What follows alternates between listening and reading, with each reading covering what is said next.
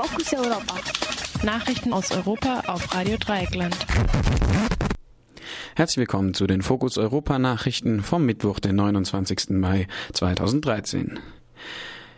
UNO, will, UNO soll Brasilien in die Pflicht nehmen. Bei einer Nebenveranstaltung des Menschenrechtsrats der Vereinten Nationen präsentierte eine Vertreterin des Comité Popular gestern vor der UNO die zahlreichen Menschenrechtsverletzungen, die im Vorfeld der Fußball-Weltmeisterschaft der Männer 2014 und der Olympiade 2016 beobachtet werden. Die bundesweite Repräsentantin des Comités Popular, Larissa Aguajo, Bom, a gente espera que esse side event possa ecoar no Brasil e, e as autoridades brasileiras Wir hoffen, dass dieses Side-Event in Brasilien widerhallt und die Behörden sowohl auf Bundes- als auch auf Staats- und kommunaler Ebene einige Verpflichtungen eingehen. Erstens, den Prozess der Räumung und Zwangsumsiedlung von 250.000 Menschen transparent und demokratisch zu gestalten, also zeitig mit der Gemeinde zu sprechen, die geräumt werden soll, und eine Art Nationalplan aufzustellen. Es dauert ja immer noch mindestens ein Jahr bis zum Beginn der Spiele.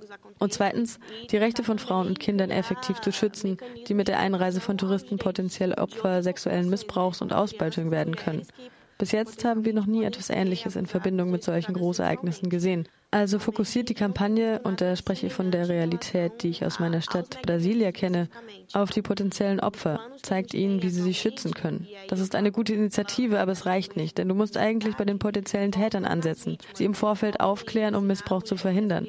Dazu bräuchte es eine nationale Kampagne, die unseren Besuchern zeigt, wie sie respektvoll mit den Menschen hier, vor allem Kindern und Frauen, umgehen. E conscientizar os possíveis abusadores, né? Então, criar uma campanha nacional que mostre aos nossos visitantes que é preciso respeitar as nossas crianças e as nossas mulheres. Vor der großen Assemblée des Droits Humains in Genf wurden gestern die Probleme von Migranten und Migrantinnen in der EU zur Sprache gebracht.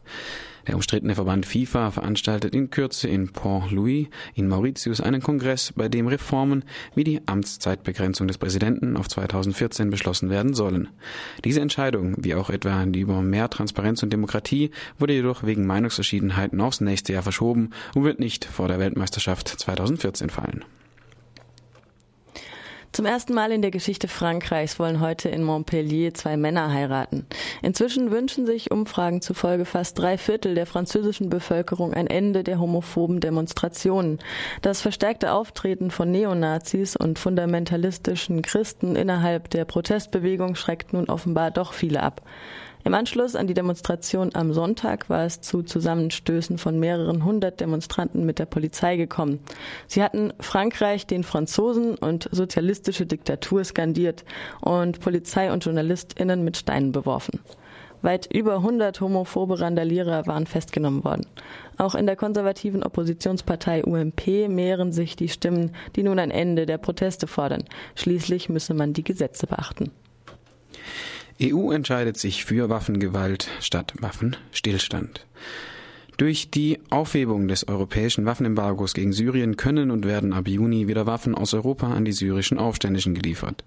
Wolfgang Gerke, Vorstandsmitglied der Linken, kritisiert die Entscheidung der Außenminister der Europäischen Union. Seiner Meinung nach werden Formulierungen wie Einzelentscheidungen oder Verantwortlichkeit der Lieferungen nicht verhindern, dass Waffen nach Syrien geliefert werden. Die Bundesregierung hätte mit dem Argument, ein gemeinsames Handeln der EU sichern zu wollen, einen schweren Fehler gemacht. Die Linke fordert weiterhin ein vollständiges Waffenembargo Embargo für den gesamten Nahen Osten. Medienberichten zufolge will auch Russland nun an seinen geplanten Raketenlieferungen an Syrien festhalten. Prädatoren fürs Ministerium. Trotz des Debakels mit dem eigenen Projekt Eurohawk hält der deutsche Verteidigungsminister de Maizière an Kampfdrohnen fest. De Maizières Ministerium verhandelt weiter über den Ankauf israelischer Drohnen zum Typ Heron und US-amerikanischer Drohnen Predator. Dies geht aus dem Entwurf einer Antwort auf eine parlamentarische Anfrage hervor. Der Entwurf liegt der Redaktion von Spiegel Online vor. Die Zulassungsprobleme mit Eurohawk könnten sich auch bei Predator wiederholen, da die USA nicht bereit sind, die europäische Flugsicherung über alle technischen Details der Drohnen zu informieren. Steuerflucht und Energiepolitik. Mitglieder des Europäischen Parlaments debattierten gestern über den Ausgang des EU-Gipfels mit dem Präsidenten von Europäischem Rat und Kommission, Hermann van Rompuy und José Manuel Barroso. Paulo Rangel von der konservativen Europäischen Volkspartei. Neste momento aqui em particular, in diesem Moment vor den Präsidenten von Kommission und Europarat appelliere ich an die EU-Institutionen, habt Mut und akzeptiert mit diesem Geist eine ambitionierte Steuerreform für Unternehmen in den verschuldeten Ländern.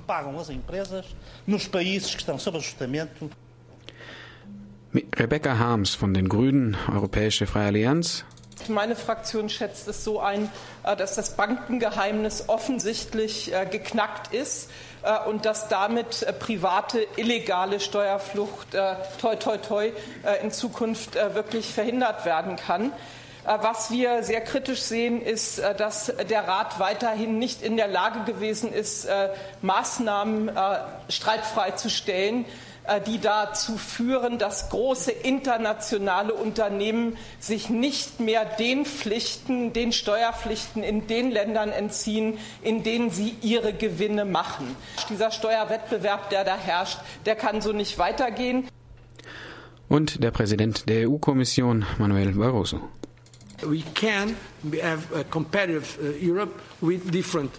Wir können in Europa verschiedene Steuersysteme Systeme haben, aber wir brauchen, da stimme ich zu, wenn es zu Steuerflucht und Betrug kommt, ein Instrument auf europäischer Ebene.